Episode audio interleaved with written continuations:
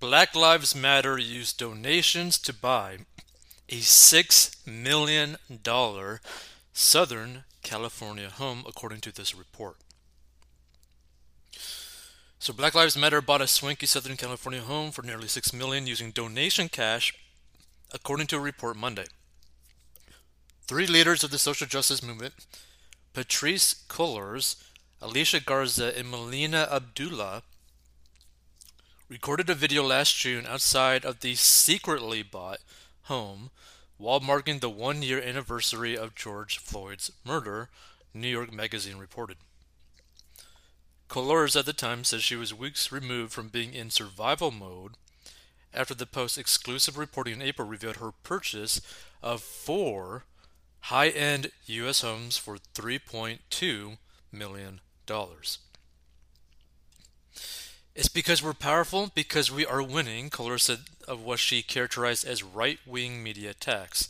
It's because we are threatening the establishment, we're threatening white supremacy. But Cullors and her colleagues didn't reveal any details on the upscale home seen behind them in the video. A 6,500 square foot spread with more than six bedrooms and bathrooms, fireplaces, a pool, and parking for more than 20 cars, according to a real estate listing cited by the magazine. The property was purchased in October 2020 with funds that had been previously donated to the Black Lives Matter Global Network Foundation, according to the explosive report. The seven bedroom residence was purchased by a man named Dwayne Pascall two weeks after BLM GNF received $66.5 million from its fiscal sponsor earlier that month. Pascall is the financial manager for Janaya and Patrisse Consulting, an LLC operated by Cullors and her spouse, Janaya Khan, New York Magazine reported. Ownership was then transferred within a week to an LLC in Delaware, ensuring the property's owner wouldn't be disclosed, according to the report. Cullors BLM's co-founder resigned in May as the group's executive director amid criticism over buying three homes in the Los Angeles area and another outside Atlanta. The purchase of the nearly $6 million home had not been previously reported, and BML officials tried to keep its existence a secret from a journalist looking into the transaction, according to the report. The organization tried to kill the story about the home, which is referred to internally as the complex, while one strategy memo reportedly suggested it might be used as an influencer house where artists can congregate. The residence was purchased on the intention for it to serve as housing and studio space for recipients of the Black Joy Creators Fellowship. BLM GNF board member Shalomyah Bowers told the magazine in a statement Friday. The foundation had always planned to disclose the home's legal filings this May, and it doesn't serve as anyone's personal residence, Bowers said. But the statement did not spell out why little content has been produced there over some 17 months of if it was in fact intended to be a creative space, according to the report.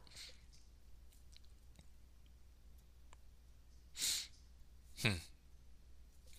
One nonprofit organization expert said the sheer size of the buy might subject BLM to more criticism about its lackluster transparency.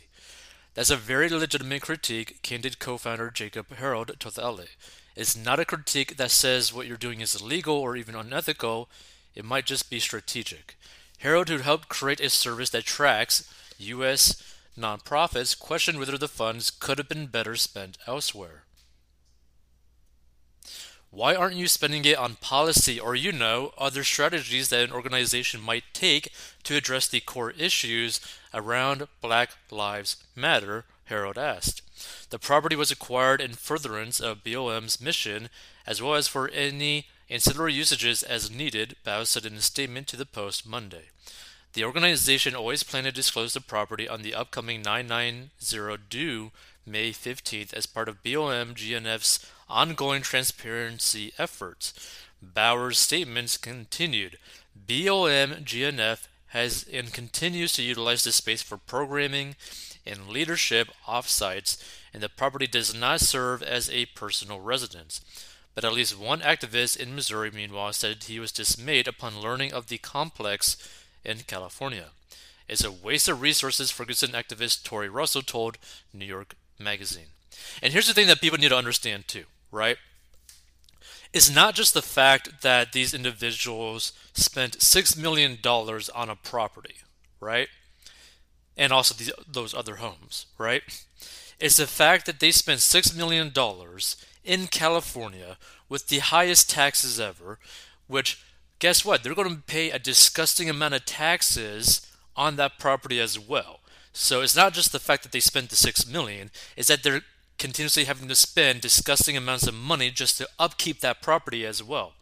And another way to really look at it, the six million dollars that they spent, plus all the taxes that they would have spent on property tax, insurance, etc., right? All the upkeep costs of that property could have been used to help people in very bad communities, very dangerous communities, to maybe get a better life, perhaps maybe help feed people who might need money, might need food, right? You could easily set up food banks in very poor communities that specifically are harder for the black community, and yet you don't do that or you could you know create programs to help people get out of ghettos with this money. But no, you spend it on basically like a mansion in California. Like it's so stupid, right? And this is the biggest problem. Like here's the thing. A lot of these charities, right? There's nothing wrong with someone who owns that charity or works for the charity to make a good amount of money. There's nothing wrong with that. It is wrong for you to end up using the funds from that charity that were donated to that charity to help a specific cause or a community, and you don't really do that with the funds that were donated, right? Like, for example, say I were to have a charity called Help Dogs Get Out of the Pound charity. All the money that is donated to that, unless I specifically disclose it, needs to go to getting dogs out of the pound, right? Now, you could basically say, like, hey, you know, like 25% of the money will go to administrative costs, 75% of the money will go to the actual cause, or I could be like 100% of the money will go directly to the cause, and there is a separate donation option where you could donate to help support the administrative efforts, salaries, that kind of stuff, right?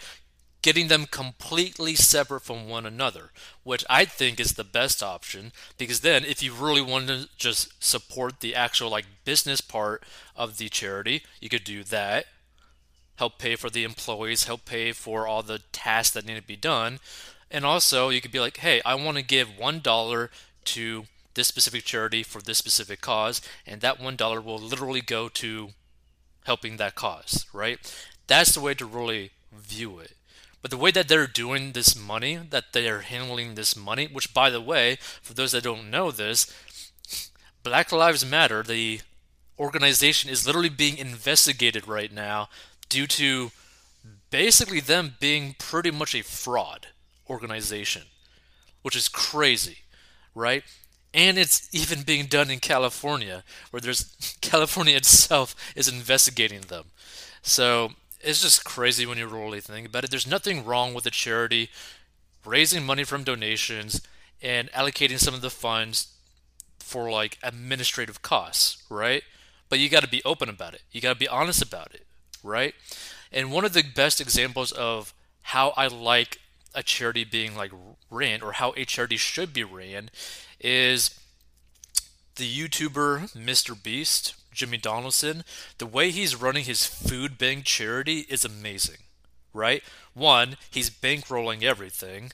Two, he created basically this own entity on YouTube, which is like Beast Philanthropy, which you can just go and check it out, where every single video that is put on there, every single piece of content, anything that is made from that, sponsors, merch sales, all that kind of stuff will be funneled into the actual food bank that will help feed the communities, right?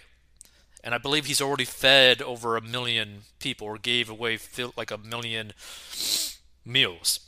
That's the way to do it. You're very open, you're very honest as to what's going on, what's the purpose of this channel, and so on. That's the way to run a charity. The way that this charity has been ran is basically just straight up fraud. Like, it's crazy when you think about it. Feel free to give your thoughts. If you want to learn how to get out of debt, go to 40inbox.com. Learn to get out of debt and manage your money at 40inbox.com.